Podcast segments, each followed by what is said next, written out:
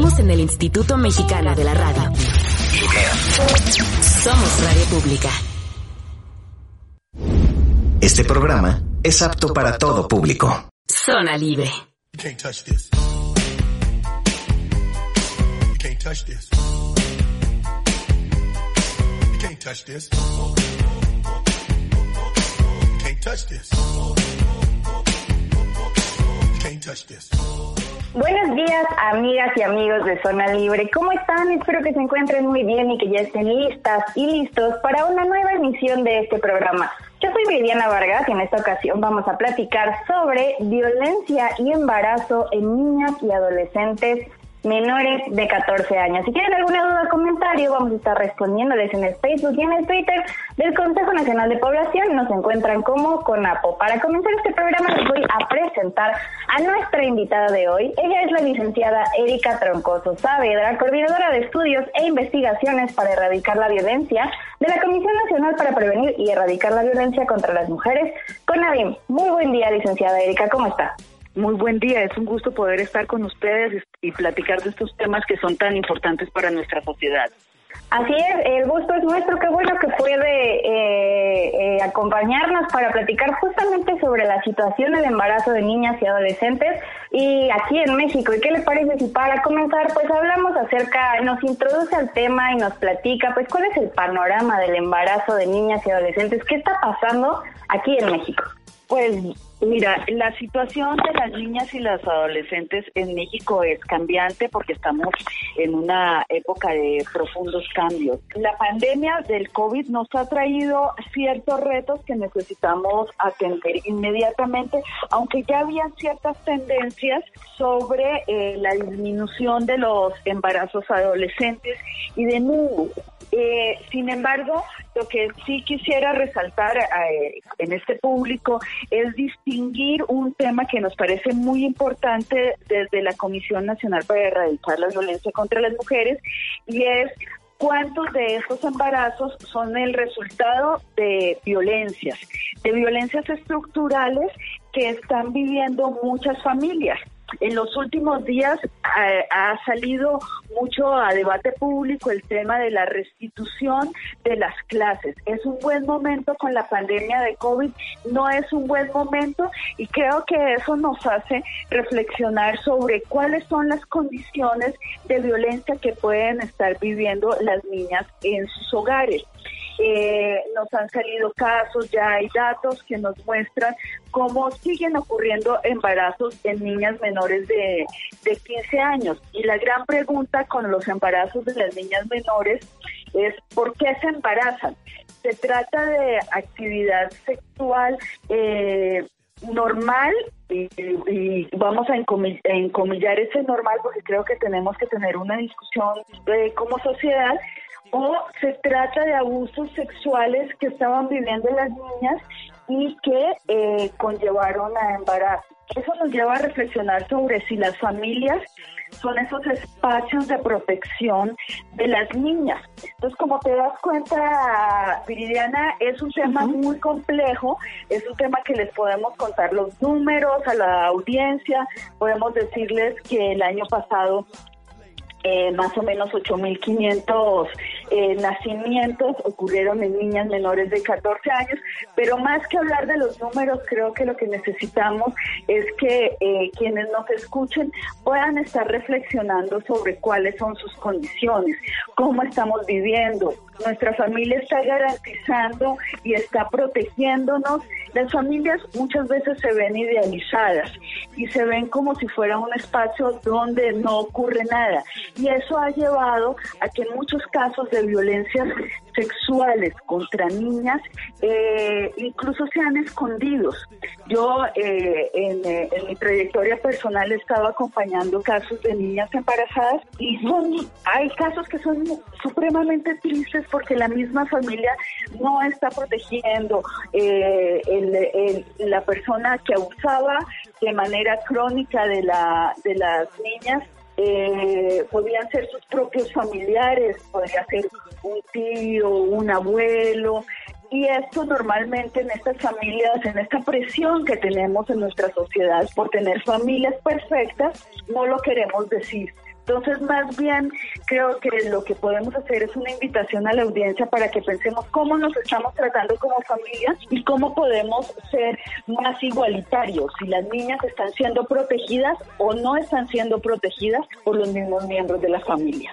Así es, licenciada Erika, y retomando justamente esta idea de invitarnos a la reflexión, ¿no? Y de no eh, normalizar los casos o de ir más allá o de indagar qué está sucediendo eh, en las familias, eh, ¿Nos puede comentar por qué se puede decir que la maternidad de niñas de 10 a 14 años es una maternidad forzada? Y si conoce o nos puede escribir, pues también los rasgos de cuáles son eh, los progenitores, las características de los progenitores de sus hijas e hijos y cuáles son eh, los medios por los que se dan estos tipos de casos de, a lo mejor de violencias dentro del interior de las familias.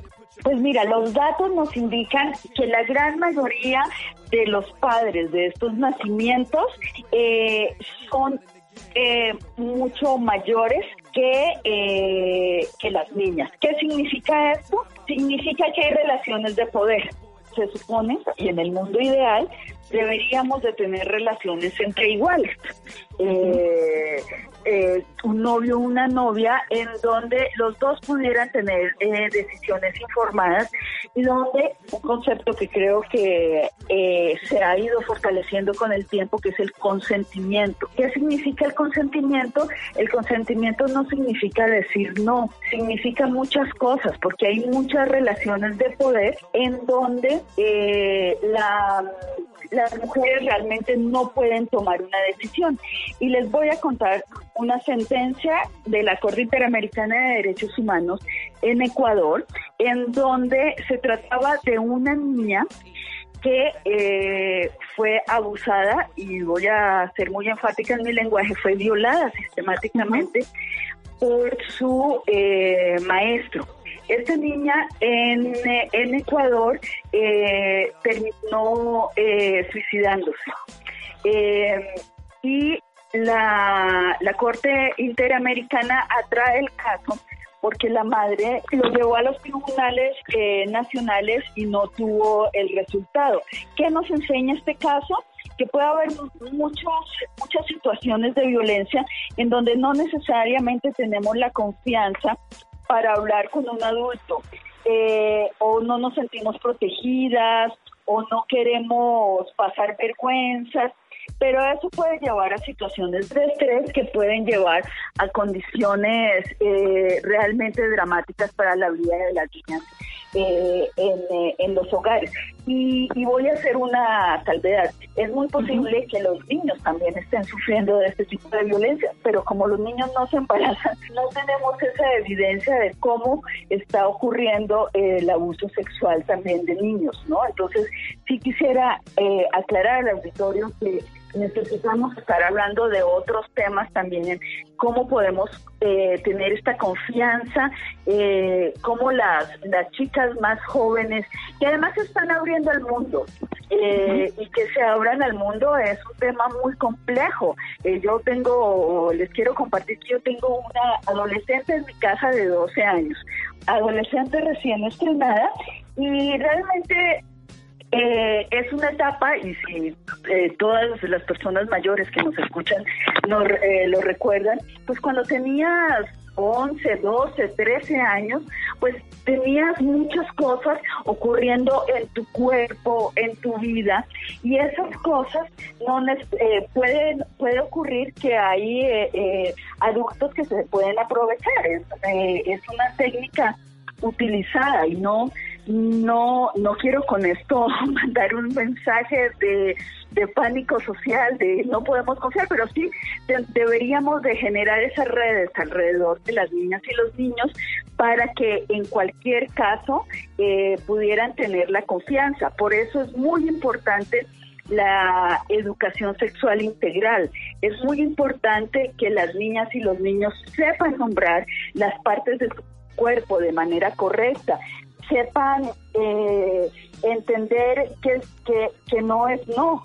Eh, hay muchas cosas que en esta edad eh, son absolutamente, tienen un efecto en toda su vida. Entonces, creo que a eso nos referimos cuando pensamos que estos embarazos son violentos, porque hay una simetría de poder, porque no necesariamente las niñas están pudiendo dar un consentimiento verdadero.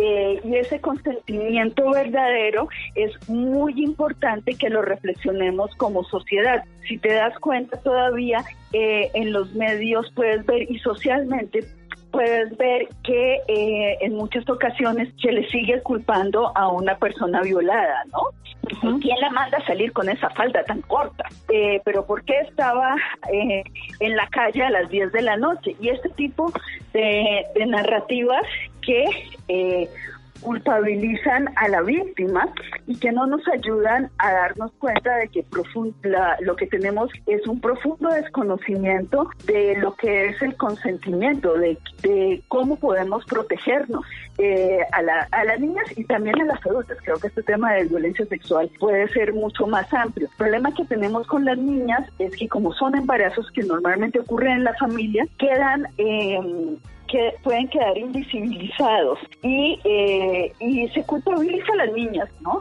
Es que es el reggaetón, es que no, tiene 12 años pero parece de 18, pues sí, aunque tenga 12 años y parezca de 18 desde 12 años, ¿no? Y los adultos como responsabilidad civil tenemos que proteger a las y los más pequeños. Entonces, por eso creo que es muy importante concientizarnos sobre lo que es la violencia, pero también eh, poder hacer un énfasis en la educación integral en sexualidad, que es un contenido que requerimos. Eh, yo recuerdo, y no, no voy a decirle al auditorio cuántos años tengo, pero eh, hay cosas que uno aprendió porque le tocó aprender.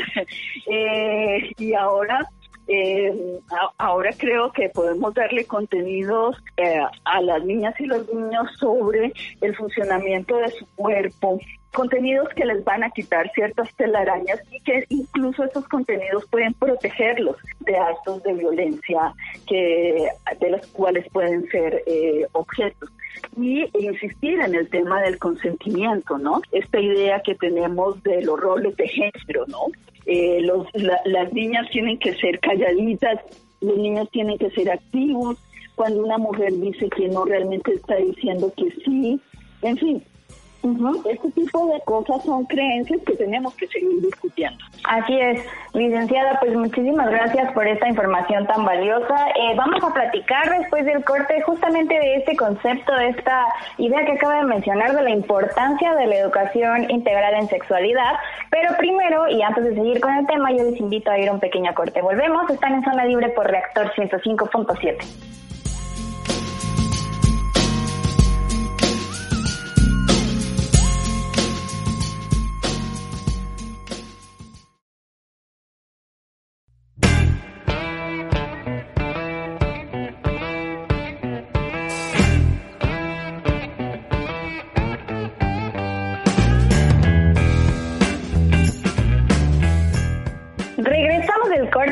recuerdo que si quieren volver a escuchar algún programa pasado de Zona Libre, pueden hacerlo en nuestro podcast. Nos encontramos en National Radio, iVoox o iTunes. Y ahora sí, continuamos hablando con la licenciada Erika Troncoso Saavedra de la CONALIN acerca del embarazo en menores de 14 años. Y quisiera, antes de corte estábamos hablando de cuál es la importancia de generar estas redes de apoyo y de garantizar en las familias la protección de las niñas y de los niños. Pero ahora, licenciada Erika, me gustaría que habláramos un poco acerca de eh, la parte de la legislación y sobre todo pues, ¿cuál es la importancia de legislar sobre el matrimonio infantil? Y más que nada, ¿cuál es la relevancia, cuál es la relación entre el matrimonio infantil y los embarazos en menores de 14 años? Muchas gracias, Viridiana, por la pregunta. Creo que este es parte de estos grandes cambios que estábamos comentando que están ocurriendo eh, en México si ustedes revisan las cifras de edad al matrimonio, la tendencia es que las personas se casen mayores. Sin embargo, esa no era la tendencia hace unos años. Eh, la idea siempre ha sido, desde un punto de vista muy demográfico, es que retrasar el matrimonio eh, puede traer grandes beneficios para las familias. ¿Cuáles son esos beneficios? pues por ejemplo completar una escolaridad. Sin embargo, eh, la tendencia, eh, la tendencia en lo general es que la edad del matrimonio eh, sea mayor. Sin embargo, lo que vemos en México es que eh, hay una asociación muy directa entre la edad del matrimonio y el nacimiento del primer hijo. En México nos casamos jóvenes y nos embarazamos muy jóvenes también. Eh, ¿Eso qué puede implicar? Que no necesariamente las madres tienen las mejores herramientas eh, para la crianza. Les voy a comentar un estudio que ahora no recuerdo exactamente en qué año salió. eh, y este estudio nos señalaba que eh, las, los servicios de urgencias que atendían casos pediátricos normalmente iban con madres eh, más jóvenes. ¿Qué significa esto? Pues que es mejor retrasar un poco la maternidad. La tendencia en México es a retrasar, ya no nos casamos tan, tan jóvenes, sin embargo sigue ocurriendo y sigue siendo común en algunas zonas el matrimonio eh, muy eh, jóvenes. Y como les mencionaba, el problema que tenemos en México es que el matrimonio lleva al embarazo.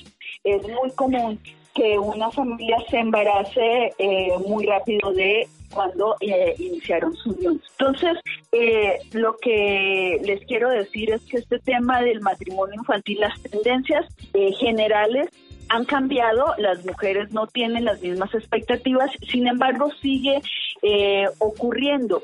Y no solamente el matrimonio eh, infantil, sino lo que se ha llamado las uniones tempranas. Como ya no es ya está prohibido en todo el país eh, casarse entre menores de edad, eh, lo que es- está ocurriendo es que ocurren eh, uniones de hecho que eso tiene otras implicaciones legales y creo que ese es un tema que podemos siempre discutir con un abogado porque los abogados tienen visiones interesantes y las abogadas, eh, pero eh, la tendencia es que el matrimonio se retrase en nuestro país, sin embargo que ocurran todavía uniones tempranas asociadas a eh, embarazos tempranos. Perfecto, licenciada Erika. Pues ya en esta, durante esta emisión hemos platicado acerca de las características de las violencias que se pueden ejercer en contra de las niñas eh, menores de 14 años y también acerca de la importancia de garantizar su bienestar y su seguridad al interior de las familias. Ahora quisiera que platicáramos acerca de las acciones que se están realizando para prevenir el embarazo en las niñas y en las adolescentes. Sí, claro, te quería comentar que nosotros en México tenemos una estrategia, el gobierno federal, eh, con la cabeza del Consejo Nacional de Población y el Instituto Nacional de las Mujeres, eh, lideran una estrategia nacional que se llama la ENAPEA. Y la ENAPEA tiene muchos beneficios para la población porque nos obliga a quienes trabajamos en eh, la Administración Pública Federal a organizarnos colocando en el centro eh, las necesidades de prevención y de atención. Lamentablemente, como siguen ocurriendo casos, necesitamos atender los casos que ocurren y eh, colocando a las a las niñas eh, en el centro. En este sentido, eh, esta hay una segunda etapa que está iniciando de la de la ENAPEA y esta segunda etapa creo que va a traer muchos beneficios para la población porque al colocar este interés de eh, tener a las niñas, de poder prevenir los embarazos en las, en las niñas y poder tener una sexualidad, no voy a decir responsable, porque no se trata de, de colocar etiquetas, sino de una sexualidad informada. Creo que justamente estos son los temas que toca esta estrategia y estoy absolutamente segura de que el liderazgo que ha tomado CONAPO y el, y el Mujeres para que este tema sea central en la política pública, porque de alguna manera tendríamos que reconocer que no han sido temas centrales en la política pública y que eh, requieren, requerimos eh, mayor discusión como sociedad, por ejemplo. eh, si hay una niña que llega embarazada a un hospital a, recibir atención del parto, se le debería de preguntar cuáles fueron las condiciones que llevaron a ese embarazo para poder definir si se realmente se tratan de eh, eh, embarazos eh, forzados.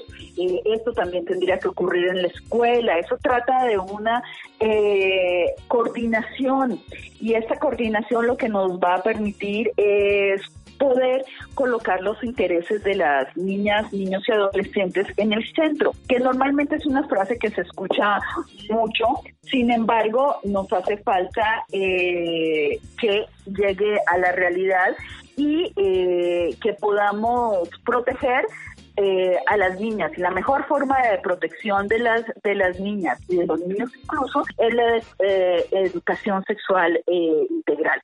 ¿Por qué? Porque en vez de tener telarañas van a tener conocimientos y van a tener herramientas para que si en caso de que les ocurra algo puedan saber a dónde acudir. Por ejemplo, en, en, nuestro país también en los últimos años ha crecido una figura que eh, era, era pequeña que, y que ha mejorado muchísimo en, en, los últimos años, que es la Procuraduría de Niñas, Niños y Adolescentes, quienes son los encargados de hacer lo que se llama un plan de restitución. En caso de que no eh, haya, haya violencia, existe una dependencia. Entonces creo que en este momento estamos en, en, en en una parte de la historia de México en donde ya hay una respuesta institucional, porque ya lo identificamos como problema. En un momento de la historia de México no era un problema, no era un problema la violencia, no nos preocupaba que ocurrieran casos de violencia. Y este momento no solamente ya vemos que es un problema, sino que se generaron las instituciones y las estrategias.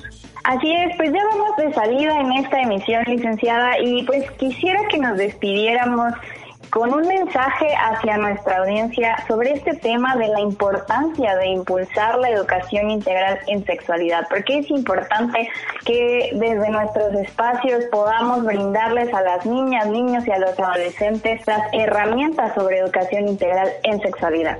Pues es muy importante que las niñas y los niños tengan esas, estos elementos de educación integral en sexualidad, porque les voy a hacer un ejemplo muy sencillo a la audiencia, porque si ocurre algo y sabes nombrar las partes de tu cuerpo, queda más claro qué es lo que está pasando, ¿no? Y esto suena muy simple, sin embargo no lo es, especialmente eh, con personas eh, más jóvenes.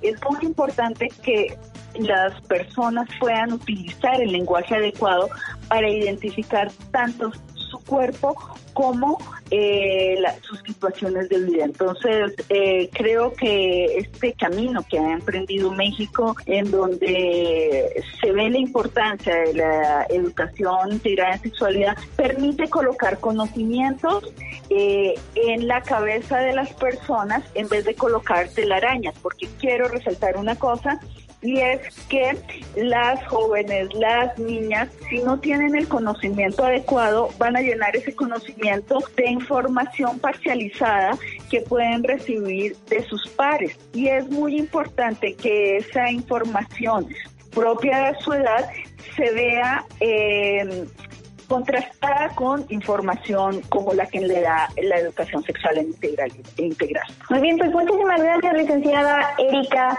Eh, antes de despedirnos, ¿en dónde podemos encontrar más información acerca de todos los temas de los que hemos hablado en este programa? Pues mira, la, esta estrategia de las que les comentaba tiene una página web. La página web es enafea.segov .gov.mx y además cuentan con una línea telefónica que se llama Yo Decido. ¿Y el número telefónico tú no lo podrías indicar? Sí, claro que sí. Ya saben, amigas y amigos, que si quieren eh, información acerca de educación integral en sexualidad, pueden llamar a la línea telefónica Yo Decido 806 24 64 64.